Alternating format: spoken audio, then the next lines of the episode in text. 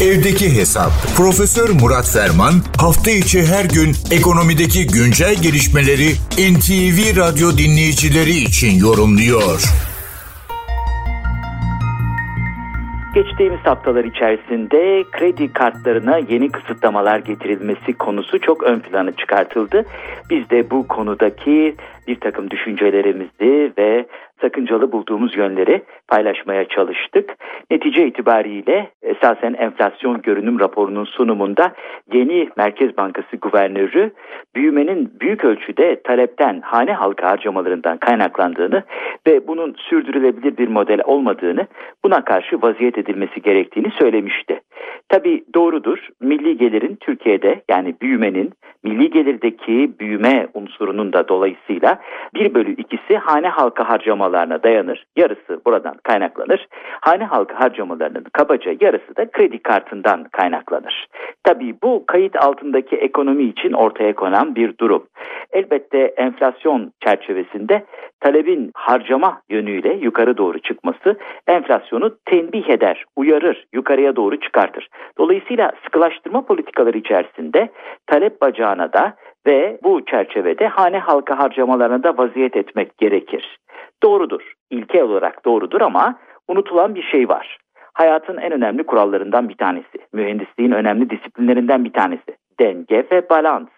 Eğer bunu tutturamazsanız o zaman sürdürülebilir modellerden bahsedemezsiniz. Karahan da bundan bahsetmiyor muydu?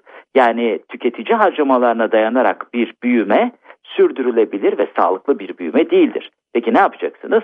Denge ve balans çerçevesinde bunu sınırlamaya çalışacaksınız ama sınırlamaya çalışırken bu sefer dengeyi ve balansı bozabilirsiniz. Esasen enflasyonun bulunduğu yerde denge zaten bozulmuş demektir. Demektir. Demek ki bunu tekrar tesis etmeniz gerekir. O halde denge ve balansı temin etme yolunda çok dikkatli olmak lazım. Neden? Çünkü teşhis doğru olabilir.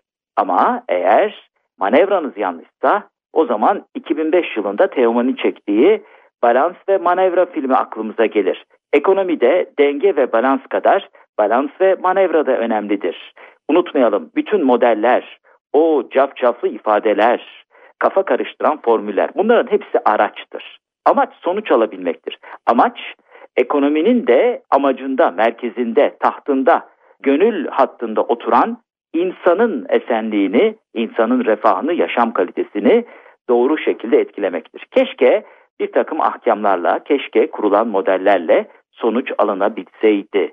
Mesela Ocak ayı rakamlarına baktığımızda, vergi, merkezi harcama bütçe rakamlarına baktığımızda toplanan gelirlerin neredeyse dörtte üçü dolaylı vergilerden, sadece dörtte biri doğrudan vergilerden alınmış.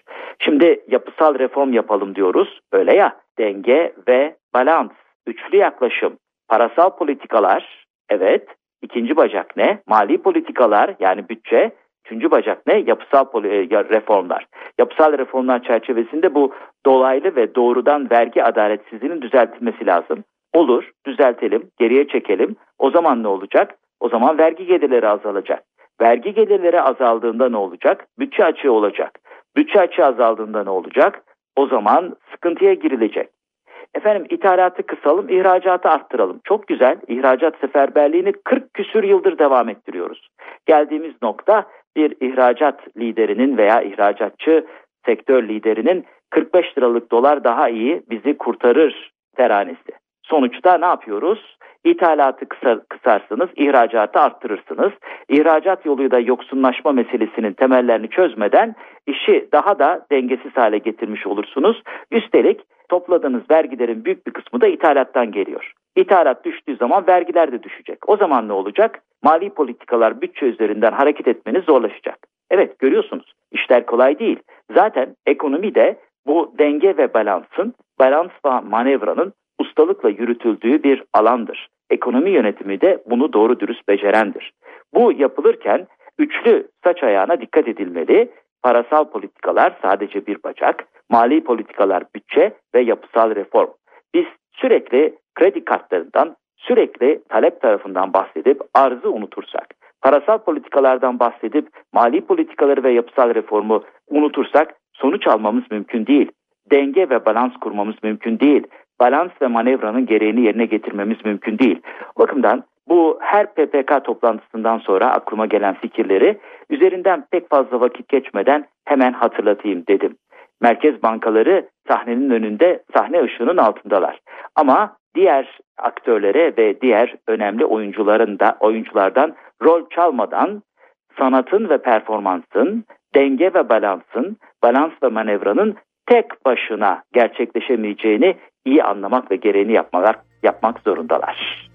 Bu genel ufuk turu çerçevesinde değerli dinleyenlerimize katma değeri yüksek ve yüksek katma değerli bir gün diliyor. Huzurlarınızdan hürmetlerle ayrılıyorum.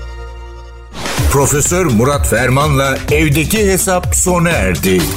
Kaçırdığınız bölümleri www.ntvradio.com.tr adresinden dinleyebilirsiniz.